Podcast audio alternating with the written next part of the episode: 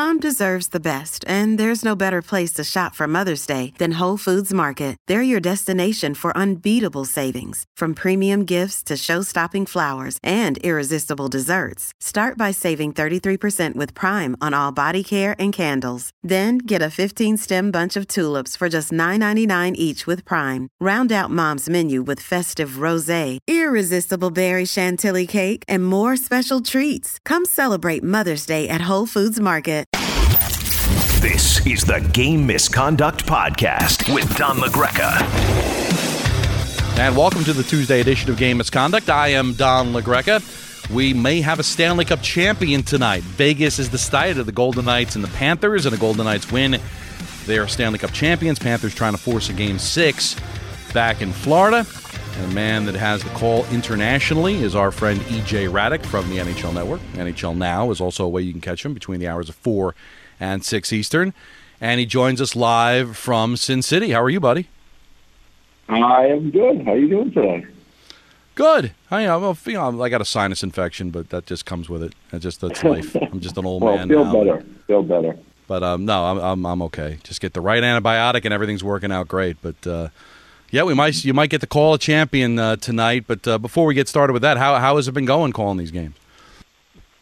It's been a lot of fun. Uh, I've been working with Kevin Weeks, who I really enjoy working with, and uh, you know the games have been interesting. We got an overtime uh, game winner I got to call, so that was fun. And uh, you know we'll see how things go tonight. But you're right. I mean it's uh, it'd be an opportunity to uh, to call a Stanley Cup winner here tonight, and uh, should be. I mean, I, I just think the way the series has gone. I mean, I think Vegas is in a good position to wrap things up tonight. But you know, that said, Colorado went home last year, uh, game five, up three to one, and they ended up having to go back to Tampa before winning it. So uh, we will see.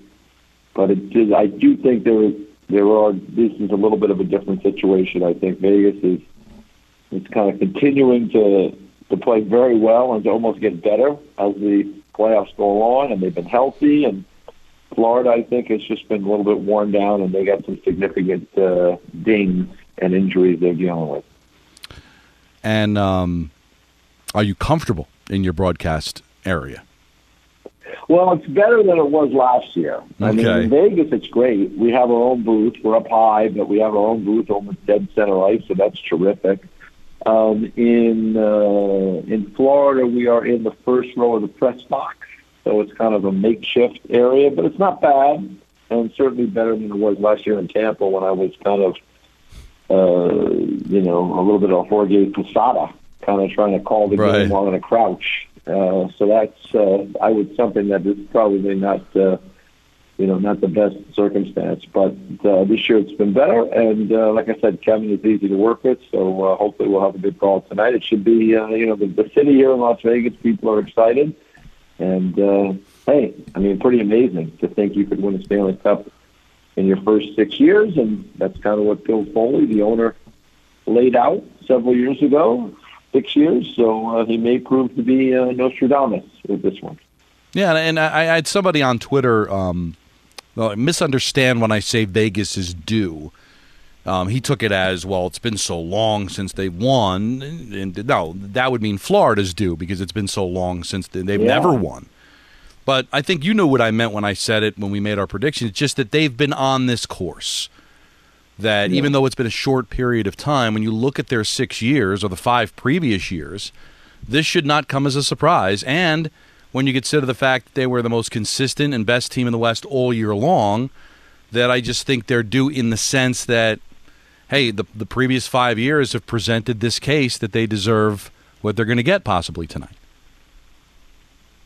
Yeah, listen, they've been pushing right from the start. I mean, when you get to the Stanley Cup final in year one of your existence, I mean, you've set the the bar pretty high, and you know they've, uh, with the exception of last year when they ran into a lot of injury issues, and I think they were kind of resetting their team, you know, last year during the season. I mean, I know they wouldn't say that they were trying to win, um, but when they went out and, and got Eichel, and uh, you know they knew he was going to have to have the surgery, and it was going to take some time for him to come back. And even when he did come back, I mean, it would have been a lot to ask for a guy to jump in who hadn't played in quite a while and was dealing with a significant uh, procedure to come in and really be a difference maker. I, I felt at the time I was like, I as we as they went down the stretch last year, I said I just don't see it for Vegas this year. I don't think they're going to make the playoffs. Uh, I think that you know they need a summer to reset and Eichel to have a summer to get ready, and then you know just figure out some different things with their roster. And they were able to do that, and uh, you know in the end, you know here we are, and uh,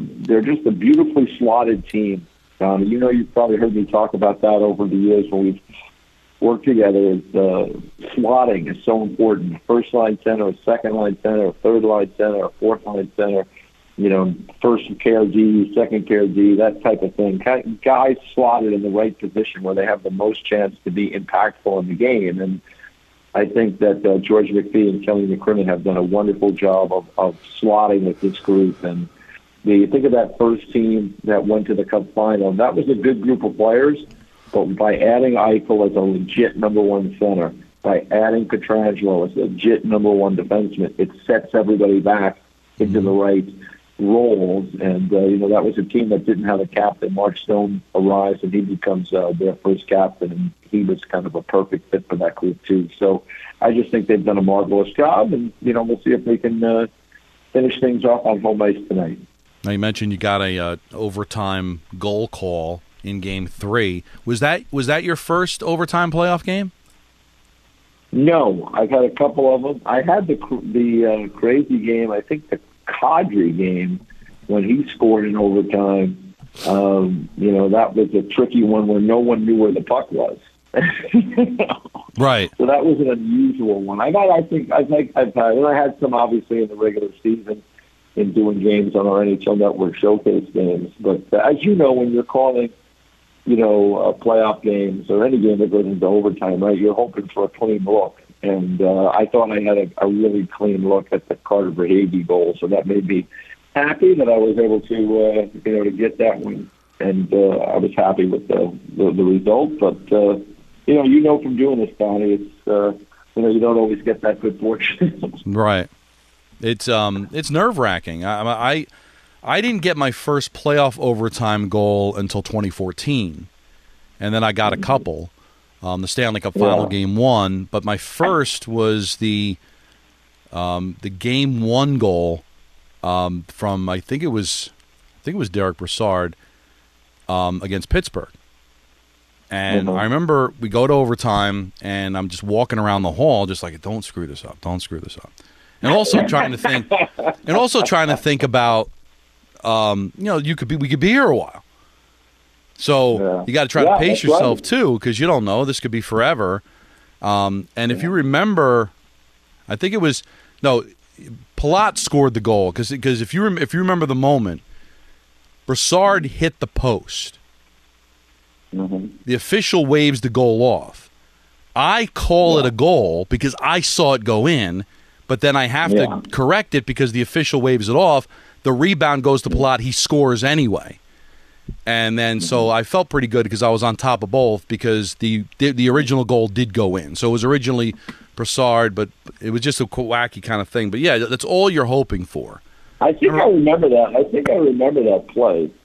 Yeah, in terms of like it was it was a weird play. Yeah, just kind of a, you know you, you never know. You can you can try to plan for these things, but it's never as you kind of picture it's well, going to be. But the Kadri goal last year, where the puck you know got caught up in the net and nobody really knew where it was, like even from my strained position in my crouch, I thought the puck went in, but because there was no celebration by anybody and everybody kind of looked at each other. I hesitated to call it, and I think if you listen to all the goal calls of that that goal, nobody really called it because we were all kind of wondering, you know, like usually the celebration helps you in that right. scenario. and, you know, even the Patrick Kane goal that he scored in 2010 to win the Stanley Cup against the Flyers, where no one really knew where the puck was. Kane, you know, there's a, there's an angle. If you're on the angle of Patrick Kane, you can really see it. I mean, even the great Doc Emrick had a problem with that one, and you know, but there was at least a celebration you know, Kane celebrated. Right. And in this case, no one celebrated, not even the, the shooter. So uh, it took us it took us a moment, but I did as I said, I mean, I really did feel like I saw the goal go in, but you know, you don't want. I didn't want to jump jump it if that was not the case. I mean, I figured it was better to wait, and I'm, you know, that's just. And you heard all the, if you if you go and listen to all the the different calls of that goal, um, everybody had to hesitate on that one. Yeah. No one knew where it was, and there was no celebration. That's always the way to kind of go with it, no question about it. Kaley Cuoco for Priceline. Ready to go to your happy place for a happy price? Well, why didn't you say so? Just download the Priceline app right now and save up to 60% on hotels. So, whether it's Cousin Kevin's Kazoo concert in Kansas City, go Kevin, or Becky's Bachelorette Bash in Bermuda, you never have to miss a trip ever again. So, download the Priceline app today. Your savings are waiting. Go to your happy place for a happy price. Go to your happy price, Priceline. Why is it that with sparkling water, I'm always playing guessing games with what flavor I'm drinking? Is it citrus? Is it aluminum can flavored? Mm, not sure. Sparkling ice, though, they really mean flavor. Like in your face flavor. Orange mango, black raspberry. Don't even get me started on the strawberry lemonade. Kiwi strawberry slid right into my taste buds DMs last night and let them know who's boss. No subtleties there and no sugar either. But it does have vitamins and antioxidants. Find sparkling ice at a major grocery store or club retailer near you. Sparkling ice. Anything but subtle. All right, let's get down to this series. I guess a couple of things. Did you did you expect or think there should be any discipline uh, Pietrangelo at the end of that game the other night? No, I talked to the hockey operations group, and they said that uh, you know once the game ends, the person is allowed to come out of the penalty box. And uh, you know, unfortunately, he didn't skate in there looking for an altercation. I mean, he was skating towards his teammates uh, at the end of the game, and you know, and then he got kind of uh, you know kind of drawn into that. But it wasn't. He was not looking for it, so I didn't. Uh, you know, I, I, I did I did take note of it on the broadcast, and I did uh, ask about it. But uh, you know, I really I wasn't too surprised at it because there's not like an armed guard over at the penalty box to keep people from leaving the box when the time expires. So, uh, no, I wasn't expecting anything to come from it. And I know a lot of Panther fans up in arms with the non-call on the cross check towards the end of the game. Well, I mean, Tkachuk. there was a lot of penalties. But Yeah. There was a lot of penalties at the end of that game. I mean, Pietrangelo fired the puck into the netting. Now, if you watch the play, he gets tomahawk chopped by Brandon Montour and then subsequently cross-checked, hmm. you know, which leads to the, the, the him flipping the puck out, right? And so neither one of those, I thought it was kind of hilarious to watch, you know, here a guy flips the puck over the glass after being like, you know, just just slashed, clearly like chopped, and then cross checked, and he gets the penalty. Um, there was a number of cross checks back and forth. In fact, I thought that know, Brady McNabb cross checks Bennett into the goaltender, into Hill late in a scramble in front, and that could have really been to the detriment of Brendan McNabb or Brayden McNabb because I mean there would have been no way if the puck ends up in the net because Hill is out of the, out of position, you're not going to be able to have goalie interference because McNabb clearly cross checks Bennett in. But you know, I mean, I don't know why. You know, people can, are never happy, Don, because there was a lot of penalties in the first four games, and everybody, or the first th- uh, three games, and and people thought there were too many penalties and want more five on five. And then in the last game, there was uh, two penalties called in the game. One with 17.4 seconds left in the game, and people were looking for more penalties. So, I mean, at the end of the day, the officials do the best they can. And, um, you know, for me, through these first four games, one team has been significantly better than the other. And, uh, you know, the team that in this case is looking for a penalty hasn't scored a power play goal in four games. So, um, you know, the officials, I guess, are always going to be under under the gun. But I thought that there's a, a great example of just how hard it is to call this game and how they sometimes officials need to be complimented when they get it right. Was the Tkachuk Eichel hit from what was that game Yeah. three? Where and I thought I thought Eddie did a great job game- describing. I think it was. I think it was game two. Game two. in Vegas. Right. So I'm just trying to remember. Um, the, and Yeah. Eddie did a great job describing the toe pick and how he kind of drove into Tkachuk like in real time. Sure, it looks like a vicious hit, looks like an illegal hit, but when you really break it down, I think they got it absolutely right.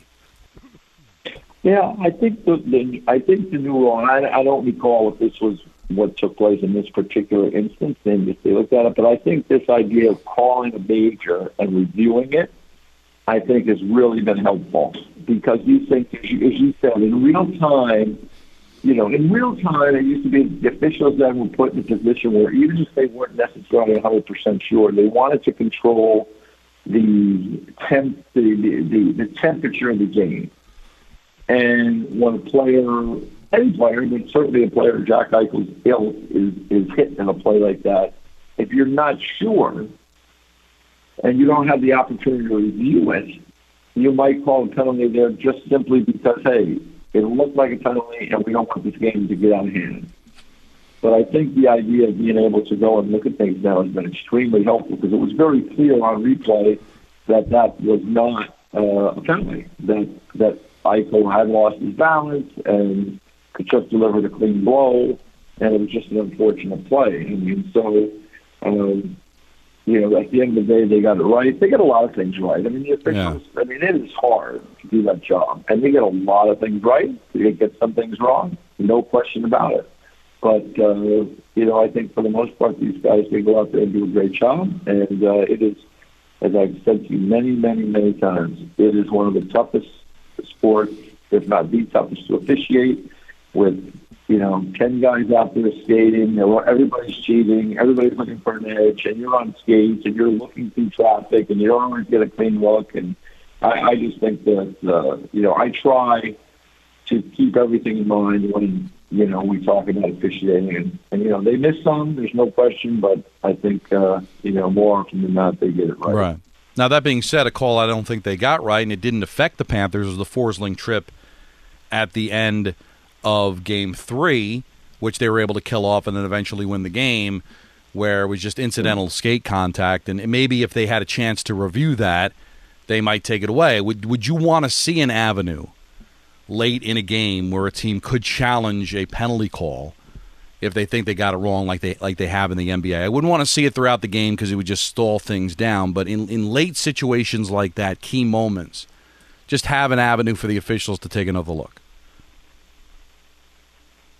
Well, I mean, you, really are. You're we're into that, you know, slippery slope because you know, is it one minute left? If it's three minutes left? I mean, I, I don't know. At this point in time, I would say no. I mean, I would also say this that you know that there was a lot of discussion about that, but people again, people have short memories because the Florida Panthers, who were on the short end in this particular case, and you're right, they were fortunate they killed the penalty, but if you go back to game four of the conference final against Carolina, uh, Jordan Staal was issued a penalty for kind of a similar play on Forsling in the corner, um, where uh, there was kind of incidental contact. Forsling kind of went down, and it wasn't like in, it wasn't impactful to the play in any way. And that was in a minute left. And if you recall, Florida ended up scoring on that power play with the last with four or five seconds left in the game and winning the game and winning the series. Right. So I had little or no sympathy for the Florida Panthers in this situation because you know teams benefit from these things. It, it's it kind of all evens itself out in the end, I believe, and um, you know I think that. Uh, you know, these things are going to happen. I've said to you many times. I mean, there's adversity in hockey games, and I think that's the beauty of this game. It's like a lot like life. There's adversity throughout the game. Guys are playing hard. They're moving fast. They got sticks in their hands. I mean, things happen, and when you face adversity, you can you can be upset about it, and it may be it may be an injustice, as we again we see in life all the time. But you have no alternative but just to kill the penalty and you know, in the case of the Canes and the Panthers, the Canes were not able to kill the penalty, and the Panthers won. In this case, uh, the Panthers were able to kill the penalty, and they went on to win the game. So uh, nothing's going to be perfect in this game. And like the call like that, yeah, it's late in the game, but you know there are other calls throughout the game that could impact the game in dramatic ways. Sure. So, I mean, if you're going to just if you're going to start reviewing goal, calls in the last minute or three minutes or whatever it is, I mean, you're pretty much get locked into reviewing them throughout the game. And I don't know if people have an appetite for that many stoppages. No, no that would not be the case at all. At Evernorth Health Services, we believe costs shouldn't get in the way of life changing care. And we're doing everything in our power to make it possible behavioral health solutions that also keep your projections at their best? It's possible. Pharmacy benefits that benefit your bottom line? It's possible. Complex specialty care that cares about your ROI? It's possible. Because we're already doing it. All while saving businesses billions. That's Wonder made possible. Learn more at evernorth.com/wonder. Another day is here and you're ready for it. What to wear? Check. Breakfast, lunch and dinner? Check. Planning for what's next and how to save for it? That's where Bank of America can help. For your financial to-dos, Bank of America has experts ready to help get you closer to your goals. Get started at one of our local financial centers or 24-7 in our mobile banking app. Find a location near you at bankofamerica.com slash talk to us. What would you like the power to do? Mobile banking requires downloading the app and is only available for select devices. Message and data rates may apply. Bank of America and a member FDIC. A couple of things before we let you go, and I do appreciate, you know, it's so early out there in Vegas and you're doing this for us. No, no worry. Um, I guess it broke earlier today that uh, Michael Andlauer wins the auction for the Ottawa Senators, slightly under a billion dollars. You just your, your thoughts on that, and, and you know the likelihood of being able to keep them in Ottawa and having a new building downtown. Well, I mean, congratulations to the group if indeed this is going to be the case. I mean, I'm sure that has to go through a little bit, a few more steps to make it an actual transaction. Uh, there's the rest, the rest of the process, but um, I think that the Ottawa Senators franchise is. Uh, I mean, this is a good time to buy the Ottawa Senators. I think they have a lot of really talented players within their group. I think uh, the question will be, can they get that new building built at some point down in the downtown area in Ottawa? I think that will be a boon to the franchise, and I think that's why the value of this franchise is so high because the potential with that building is big time. And I know the late Eugene Melnyk you know, this was kind of a yin and yang. I don't think the people, you know, the, the people that uh, make decisions of this sort were enamored with the idea of, of helping Eugene Melnyk all that much. And uh, we will see if uh, the new group can put this all together with the, the city and, and make it happen. But I think it's a great time for that franchise moving forward. I, uh, you know, I think there's a lot of a lot to be excited about. But there's also a lot that has to be done. So, uh, so we'll see. But at least this process, it, it seemingly it's coming to a, a close, and uh, you know that's good news because it's kind of stretched out a little bit longer than people might have thought. And it is disappointing that uh, you know we had the, the whole Ryan Reynolds uh, show of, of the the uh, the actor and business person that uh, was was in on this for a while, and that would have been interesting to have someone with that kind of high profile be an owner in the league. But uh, you know, hopefully this group will will have the the wherewithal to make it all work. Are you surprised that there's still actually traction of going back to Atlanta? Yes. yeah. But but you know, I would say this. The first go round in Atlanta, it was in the 70s, and it's a different era and the league was in a different place, and so okay, it didn't work. They went back in the you know the early late '90s, early 2000s, and the expansion rules were not nearly as favorable as they are now.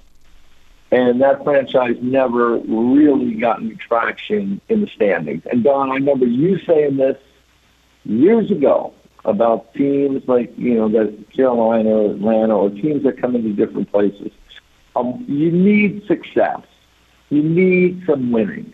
You need a run through the playoffs to create excitement in the market at some point. And the Atlanta Thrashers, and I guess it was maybe 10 years or somewhere in thereabouts, never really had it. They had one trip to the playoffs and they were swept in four games by the Rangers. So um, so all that said, it is a big market. I've been told that the people that are interested there are are looking to put a building in a much more favorable location for a hockey team. So I can't, you know, I, I don't want to rule out things, and, and you know, I I really think 32 teams is the perfect number for the NHL. Mm-hmm. But you know, money talks, and there are people in you know different places in in North America and certainly in the United States, Salt Lake City, and perhaps in Atlanta and some other places that uh, you know would be interested in in, in having a team. And so we'll see. I mean, it is a business, and uh, money does always talk. And if people want to, if there are groups that want to pay that kind of entry fee, I'm sure that the other owners are happy to to to welcome that those funds into their bank accounts. So, you know, so we'll see how things play out. But you know, you asked me, you know, I am kind of surprised because usually it's uh, you don't really see. Uh, it would be really kind of surprising to see a market have a third go around. I don't know Right. if they've seen that in any pro sport in in North America, but you know, easily I could be wrong on that because there's a lot of teams. Especially when you have other markets that seem to make more sense, like Houston, 10th most populated city in the country, good sports town, history with the Arrows and Gordie Howe. I know, you know, I, Quebec. I, I get the Quebec. Listen, I'd love to see a team go back to Quebec, but can you have eight Canadian franchises? It's harder. I don't. I don't foresee. I just don't foresee that. I think the biggest problem to me with these things, and this like you bring up that, you know, we're talking about Atlanta, we're talking about Houston.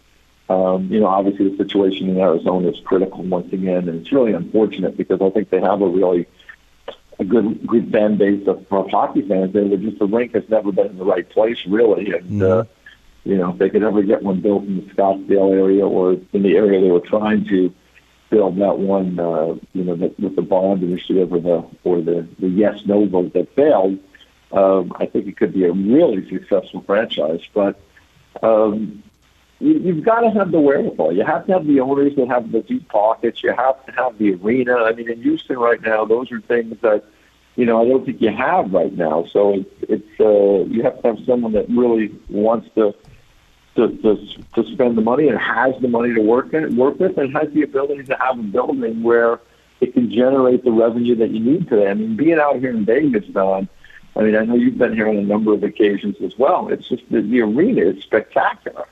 And it is just, a, uh, you know, I mean, it is a revenue machine for this franchise. And so, um, you know, this hockey in Vegas would not be working if if they didn't have that kind of facility. I mean, it, it wouldn't work in most places when you don't have a facility that really can generate that kind of revenue and can do all the things. This is it's a, just a wonderful building, and you know, just down the road you see the Allegiant Stadium where the football team plays, and Right. it's, uh, you know that looks magnificent as well. So that's the key, and whether it's Atlanta or Houston or wherever, is you have to you know, Salt Lake City. I mean, it's another place where you hear someone who's interested in bringing hockey, but um, you have to have the building and you have to have the financial wherewithal. If you have that, you have a chance to make it work. And in in Canada, you know, and and you know what you have to have as well is you have to have a population that can support the team and what it costs to go to games now.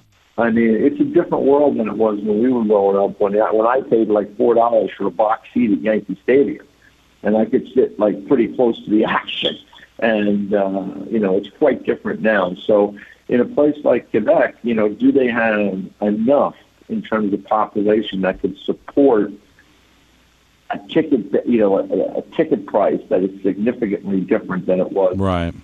maybe 40, 50 years ago. So I, I, I don't see it. I, I've always said the only way it goes back to Quebec is if the Ottawa Senators somehow moved there, or another one of the Canadian teams opted to move there. And then the Montreal Canadiens would have a say in this, I believe, too. So as a territorial issue. So we'll, you know, we watch these things, but, um, you know, I don't foresee it, it going back to Quebec uh, anytime soon.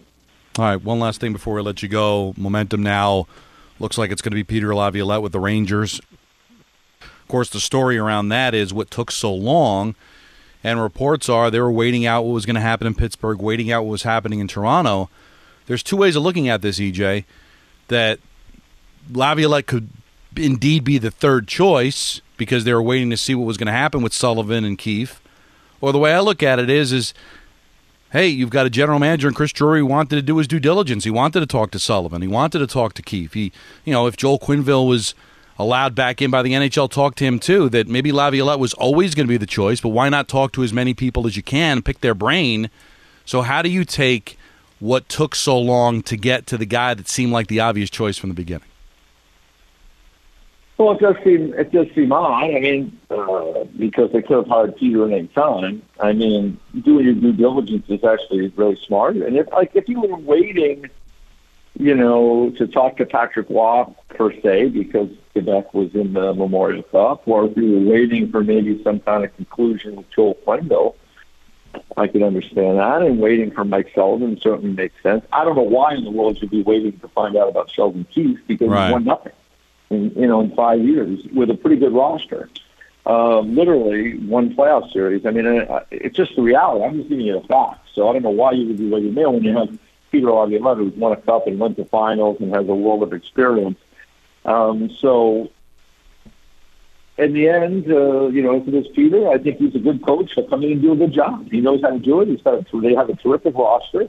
Um, I think they could learn a little bit from the Golden Knights in terms of uh, the slotting. I don't think you need nine top six forwards. You need six. Uh, I think you need you need pieces around them that make it work. I think you probably need to get a little, you know, maybe just a little more size throughout your roster. But uh, you know, I think a lot of the pieces are there for the Rangers. They have a great goalie, and so if it's Peter, uh, you know, I think he'll do a terrific job because you know, he's done a terrific job just about everywhere he's been. And this year in Washington, I thought he did a really good job under very difficult circumstances Yeah. with a lot of different injury problems throughout the year. you know, Michael Kay asked me on the show, is like, well, if he's such a great coach, why does he be on so many teams? And I'm like, well, you just, I think he comes with an expiration date. Most NHL coaches do, right? And it just, Yeah. you, you, you kind of wear out your welcome after a while, but you cannot ignore the resume of what he's able to do almost instantaneously when he joins a franchise.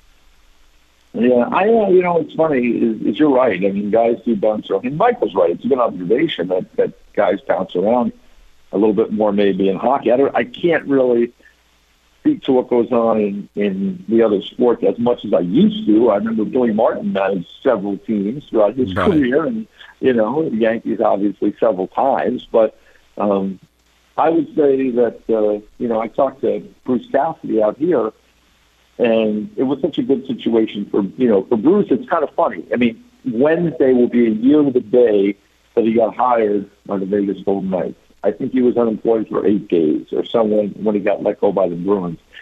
And you know, Bruce has a different perspective now. At the time, I'm sure he was very disappointed and upset to be to be let go by the Bruins, and you know, a little bit late. You know, it just seems in talking to people after the fact it was like you know Peter's time or Bruce's time was up there. Like the players had kind of, you know, they had had enough of him, and in the end, he probably had enough of them to a certain degree. And he said to me, uh, you know, last week, he said, you know, um, maybe con- all coaches should just have a five-year deal. He goes, after five years, you know, they the players, you know, lose you, and you maybe lose them, and everybody needs a fresh start. And he just kind of joked about that, but there's probably something to that, especially in this era um, because it's hard to, to continue to play at a high level all the time, and it's just also hard to, you know, to have that for players. Sometimes they need a refresh, they need a new message, and I think the, the coach does too. And I think Bruce has uh, been spectacular here in uh, in Vegas, and you know, I don't think it would have gone near as well. I, I, I'm of the mind that Mike Sullivan last year, when Pittsburgh had to make a decision, I think they would have been probably better off making a change, and, and not because Mike isn't a great coach. He's a terrific coach. I just think that it probably was time for something different there, and they, they didn't opt to do that, and they're in a different situation today. So um, we'll see what happens with Peter, but I think, you know, if he ends up being the Rangers coach, he'll do a good job. All right, EJ, uh, have a great call tonight. Thank you. And safe travels, whether it be home or Sunrise. Okay. I think we'll be heading home, but we'll see. And listen, you take care of yourself, too. All right. Thank you so much for this. I appreciate it. We'll talk to you next week. You got it, buddy. Yeah. All right. That is the great, and I mean great EJ Hradek. He's got NHL International. Call a game five tonight from Vegas. Golden Knights can lift the Stanley Cup. Panthers trying to force a game six. Yeah, I have a feeling it's kind of over. Just like with the Heat last night in Denver, just it's a nice run, but the better team you're starting to see is uh, the Vegas Golden Knights, and that was a great win in Game Three for the Panthers to avoid being, you know, possibly swept the other night. But you know, the Panthers are giving it their all. I wouldn't be shocked if they won the game tonight, but it just feels like everything is in the cards, literally and figuratively, for the uh, Vegas Golden Knights to get their uh, first Stanley Cup in six years. How crazy is that? You think of all these franchises that have been around forever and haven't won. You know, the Leafs have not even been to a Stanley Cup final, never mind winning a cup, since 67. And then you see the Vegas Golden Knights come in in 2018 and, and go to a Stanley Cup final their first year. And in year six, possibility of winning a Stanley Cup. Is, you know, unbelievable taking on a Florida Panther team that came into the league 30 years ago, and this is only their second finals appearance, same as Vegas, and, and still looking for that first Stanley Cup. Uh, it's, it's, it's pretty crazy um, that uh, it's, it's, happening so quickly, but you can't say that it's not well deserved. All right, we'll be back again. Um, I'm going to uh, put something together on Thursday just because we've got a remote tomorrow. We're going to be at Citi Field tomorrow on the Michael Kay Show, so that means a lot of things, a lot of moving parts. So why don't we uh, either recap the season on Thursday or possibly preview a game six? So we'll be back with you again for a game misconduct on Thursday. Want to get in touch with me at Don LaGreca? Hashtag game misconduct. Best way to do that. Thanks DJ Hradek. Thanks to RJ Santillo. Thanks to Ray Dinahan. Did a great job today with the podcast. We'll talk to you again on Thursday. This was the Tuesday edition of Game Misconduct. This is the Game Misconduct Podcast with Don LaGreca.